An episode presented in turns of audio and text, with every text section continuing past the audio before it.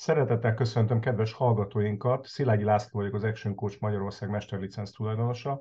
Beszélgető társam dr. Eszik Zoltán, akinek a nevéhez az Action Coach Magyarország szervezetének az alapítása kapcsolódik. Néhány héttel ezelőtt útjára indítottunk egy új podcast sorozatot, amelynek a fókuszában a jelenlegi gazdasági körülményekre adható válaszok kerülnének, kerülnek, és ennek a sorozatnak a keretében eddig három adást vettünk föl és tettünk elérhetővé az érdeklődők számára, és ezekben az adásokban megnéztük különböző nézőpontokból, hogy melyek azok az elemek, amelyeknek az alkalmazásával egy vállalkozás sikeresebben tud áthajózni ezen a mostanában egyre viharosabbá alakult tengeren. Ennek keretében először beszéltünk arról, hogy a költségszerkezeti változásokban milyen trendeket érdemes figyelni, és milyen mértékben célszerű elvonatkoztatni a korábban megszokott reflexeinktől. A következő adásokban pedig a kulcsmutatóknak a fontosságát, illetve illetve egy kicsit mélyebbre mentünk a költségek tekintetében, és Schmidt András üzleti kócs kollégánkkal azt vettük át, hogy hogyan néz ki egy a vállalkozás képére szabott optimális számlatükör, amely a lehető leghatékonyabban biztosítja az információkat a vállalkozás tulajdonosának. Ma ezen az útvonalon szeretnénk tovább menni, mert hát ha jól látjuk a minket körülvevő gazdasági helyzetet, sok mindenről beszélhetünk, de arról nem, hogy bármiféle javulás jeleit tapasztalhatnánk.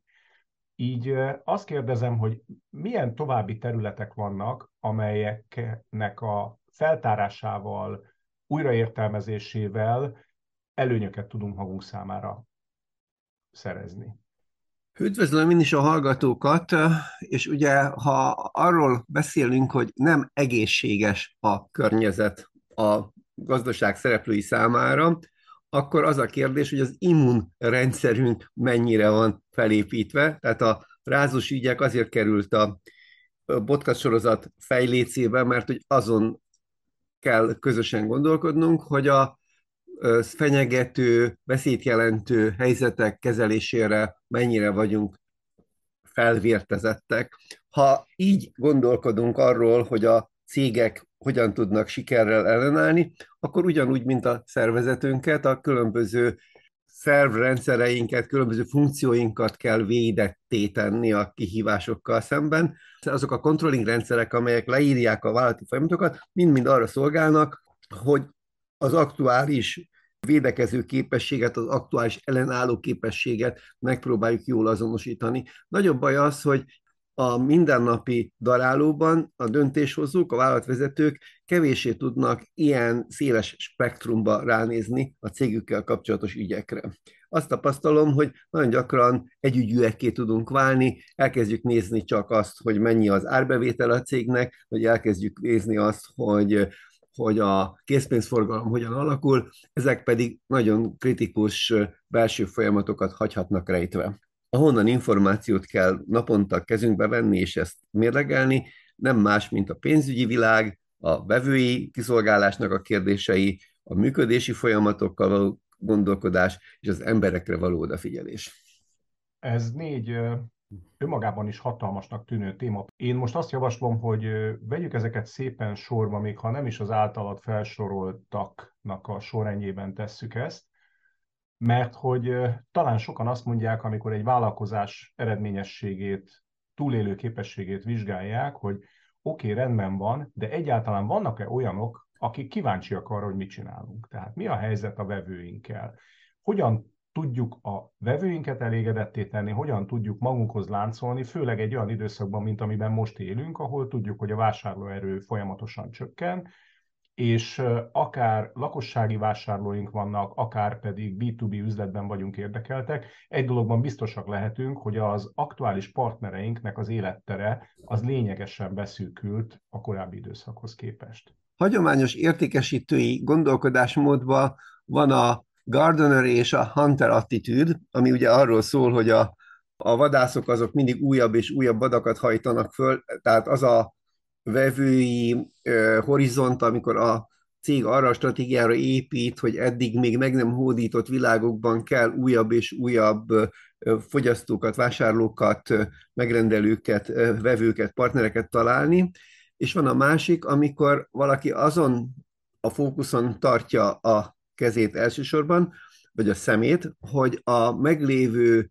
ismert ügyfélkörét a lehető legjobban kielégítse. Mind a két stratégiának lehetnek előnyei, hátrányai. Minden ilyen scorecard típusú cégelemzési technika stratégiai célokhoz kötötten nézi meg a kapott eredményeket. Akár a huntingoló, tehát a vadászó, folyamatosan újat kereső megoldása az ami a cég stratégiája, akár a gardener, a kertészkedő, a, az őrző, a gondozó, ügyfélgondozó megoldás a cég stratégiája, ehhez kapcsolódóan kell azokat az értékszámokat azonosítani, amelyek megmutatják, hogy annyit teljesít az értékesítői csapat, annyit tudnak hozni az értékesítők a cégnek, amennyi a cég működése szempontjából, mint kenőanyag, a növekedés kenőanyaga, azaz profit módja, profit alapon, profitként rendelkezésünkre áll. Hogyha megvannak ezek a stratégiai célok, akkor az a kérdés, hogy ezeknek a minősége eléri-e azt, hogy ebből azok, akik ebben érintettek, konkrét cselekvési tervet maguk szám, tudnak a maguk számára lefordítani. Az a probléma, hogyha ülsz egy értekezleten, ahol az értékesítőkkel beszélgetsz, azt tapasztalod, hogy eléggé ködbevesző egy-egy ilyen, széttartó egy ilyen beszélgetés, nem eléggé tudunk fókuszálni arra, hogy az adott időszakban, akár egy konkrét napon, akár egy héten, vagy egy hónapon belül hogyan építse fel az értékesítő a mindennapjait kitöltő cselekvési programját annak érdekében, hogy a cégvezetés által számára kitűzött stratégiai célokat elérje. Nem tudom neked, Laci, vannak-e ilyen élményeid, vagy értél meg ilyen értékesítési megbeszéléseket? Igen, nagyon sokat, vagy talán azt is lehet mondani, hogy túl sokat. És itt általában mindig az volt a nagy kérdés, hogy a korábban esetleg még egy másik környezetrendszerben, környezeti feltételek között meghatározott célokat, azokat a szervezet tudta-e rugalmasan módosítani a pillanatnyi helyzetnek a függvényében. Ez egy örök dilema, az egyik oldal azt mondják, hogy hát az eredeti költségeink így lettek kiszámolva, és ezért ettől nem tudunk eltérni, vagy pedig azt mondja egy szervezet, bevállalva a többletmunkát, az újratervezésnek a többletmunkáját, hogy nekiáll újra, és az adott körülményekhez igazítja az elvárásokat. Egy dolog viszont biztos, hogy az értékesítő az az, az állatfajta, és most ezt kérem senki ne a szónak a rossz értelmébe vegye, amely különösen képes arra, hogy minden feltételrendszerben megtalálja a számára kedvező elemeket, vagy ha úgy tetszik, akkor az értékesítőnek az érzék, érzékszervei az ügyeskedésre, az okosságra, azok valahogy jobban ki vannak hegyezve.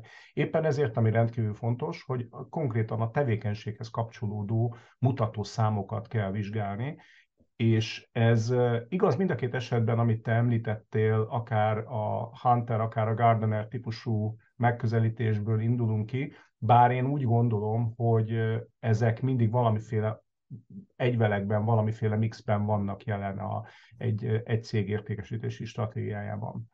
Mik azok a konkrét elemek, amiket vizsgálunk akkor, amikor az értékesítésnek a hatékonyságát akarjuk leírni? Ugye az értékesítés az egy folyamat, a, még a hatékonyságához kapcsolódó mutatószámok a, az idejüknek és a általuk felhasznált céges kapacitásoknak a gazdaságosságában mérhetők leginkább, tehát kellő időt és energiát fordítanak-e a potenciális ügyfelektől a tényleges ügyfélé válás apró részfolyamataira. Ez alatt azt kell érteni, hogy mennyire személyre szóló, mennyire konkrét ajánlatokat képesek adni, finomodik-e az ajánlatadási képességük, a, az ajánlatot követő folyamatok azok mennyire lépésről lépésre következetesen elemzettek, és az ebből származó fölismerések javítják-e a, az utánkövetési folyamatokat, hogy a vevőkkel való tartós kapcsolattartás be van építve az életükbe, tehát tényleg képesek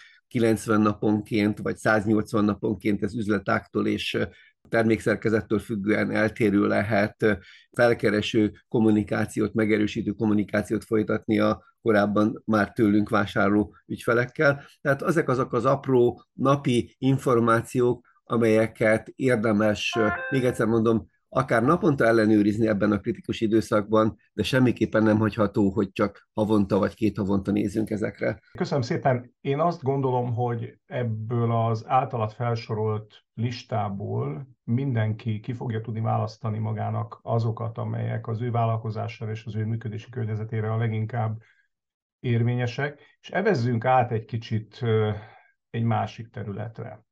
Mert hogy az magától értetődik, hogy a, a vevőkkel folytatott kapcsolat alapján az értékesítésből származó árbevételünk határozza meg a cégnek az eredményességét, de legalább ugyanilyen fontos, vagy esetenként ennél még fontosabb is tud lenni az, hogy a belső működési folyamataink azok rendben legyenek, hiszen amíg az árbevételen eredményeket realizálunk, addig a működési folyamat optimalizálásán pedig költségeket tudunk megtakarítani, vagy erőforrásokat tudunk racionalizálni. Ebben a tekintetben milyen kapaszkodókat tudsz adni a vállalkozások tulajdonosainak? A termékelőállítás, vagy a szolgáltatás tervezés teljes folyamata a részekre kell, hogy legyen mondva, és minden részfelület, részterülethez kapcsolódóan felelősségeket kell meghatározni egy cégen belül. Ezek a felelősségek ráadásul a dolgozók között legalább két személy között kell, hogy felválthatók legyenek. Ez adja azt, hogy a legváltozatosabb külső körülmények között, körülmények változás esetén is képesek leszünk helytállni az ügyfeleinknek tett ígéreteinknek. Tehát azt a minőséget tudjuk szolgáltatni, amit ígérünk akkor, amikor kimegyünk a piacra. Tehát ez egy nagyon fontos dolog, hogy a termékelőállítás vagy a szolgáltatás kínálat olyan elemi szintekre legyen lemondva, amely a javítás, a beavatkozás lehetőségét még magába foglalja. És az a kérdés, hogy amit a terület bevezetéseként mondtál, hogy az optimalizálás érdekében vannak-e ezekhez a részelemekhez vagy részegységekhez kapcsolódóan javítási alkalmak. Tehát nem szabad a megszokásra hagyatkozni ilyenkor, még akkor sem, hogyha hatalmas gépekkel nagy értékű eszközöket állítunk elő, mert minden ilyen folyamatban van valami finomítási lehetőség. Megváltozhatnak az alkalmazott technológiák, megváltozhatnak a cég energia potenciáljai, megváltozhatnak a szabványok. Egy rakás dolog befolyásolhatja azt, hogy hogyan fog létrejönni egy új termék, hogy hogyan tudunk egy szolgáltatással a piacra lépni, ezekre oda kell figyelnünk. Van még egy mozzanat, a nulladik pont, amit ebben az ügyben érdemes figyelembe venni, hogy mi már másodfeldolgozói lehetünk különböző alapanyagoknak, és az a nagy kérdés, hogy a beszállítóinknál milyen stratégiával tudjuk elérni azt, hogy a lehető legökonomikusabb, számunkra leggazdaságosabb módon a lehető legjobb minőségbe hozzák be azokat az alapanyagokat, amelyeket majd mi tovább dolgozunk, tovább feldolgozunk. Az biztos, hogy a beszállítói kapcsolatok egy nagyon fontos terület, uh-huh. és az elmúlt 8-12 hónapban megtapasztalhattuk azt, hogy esetenként milyen kompromisszumokra kényszerülünk akkor, amikor az általunk eddig megszokott alapanyag forrásaink egész egyszerűen nem működtek különböző okok miatt. De én még egy korábban elhangzott mondatra szeretnék rá kapcsolódni. Ugye az most egy teljesen is jól ismert tény, hogy a, az energiaköltségek azok minden vállalkozás esetében sokszorosára növekednek, és, és brutális többletterhelést tesznek a vállalkozásokra. Személyes tapasztalatom, mert nem egy, nem kettő ügyfelemnél éltem most tehát az elmúlt három-négy hónapban, hogy annak hatására, hogy megkapták az új rezsiköltségeket, megkötötték az új szolgáltatói szerződéseket, vagy rosszabb esetben megkapták az első MLD-jal számolt energiaszámlát, elképesztő megtakarításokat tudtak eszközölni a saját vállalkozásukban. Tudok olyan élelmiszer termelő üzemről, amely két hónapon belül a földgáz felhasználását több mint 25%-kal tudta csökkenteni, amellett, hogy a tevékenységben semmi nem változott. Végig kellett nézni a rendszert, végig kellett vizsgálni, hogy, hogy hol milyen fogyasztás van, és ezeket egyesével meg kellett nézni, hogy ebben lehet-e bármit tenni, hogy, hogy ezt csökkentsük. Egy másik ügyfelem, amelyik a vendéglátásban érdekelt, ő rájött arra, hogy például az, az egyik üzletében kevesebb kemencével tudja megoldani ugyanannak a termékmennyiségnek vagy ételmennyiségnek az előállítását. Rájött arra, hogy nem szükséges annyi hűtőt üzemeltetnie, mint amennyit addig kényelemből használt, és még minden higiéniai és egyéb ezzel kapcsolatos előírást ugyanúgy be tudnak tartani, mint eddig. Tehát itt jön az, amit te mondtál, hogy a megszokás az, az nagyon-nagyon nem lehet úr ebben a mai magyar gazdálkodói környezetben, mert elképesztően pazarlóan működünk. Eddig, és ez megint csak személyes tapasztalat, az energiaköltségek című sornál mindenkinek a szeme simán tovább siklott. Mert azt mondta, hogy hát ez ennyi és kész. És valóban, amikor mondjuk egy vállalkozásnál, mondjuk költség struktúrában ez ilyen 2-3 százalékot képvisel, akkor senki sem foglalkozott vele. De most, hogy ez ekkorára növekedett, most ez hirtelen téma lett, és elképesztő mennyiségű megtakarítást tudunk elérni.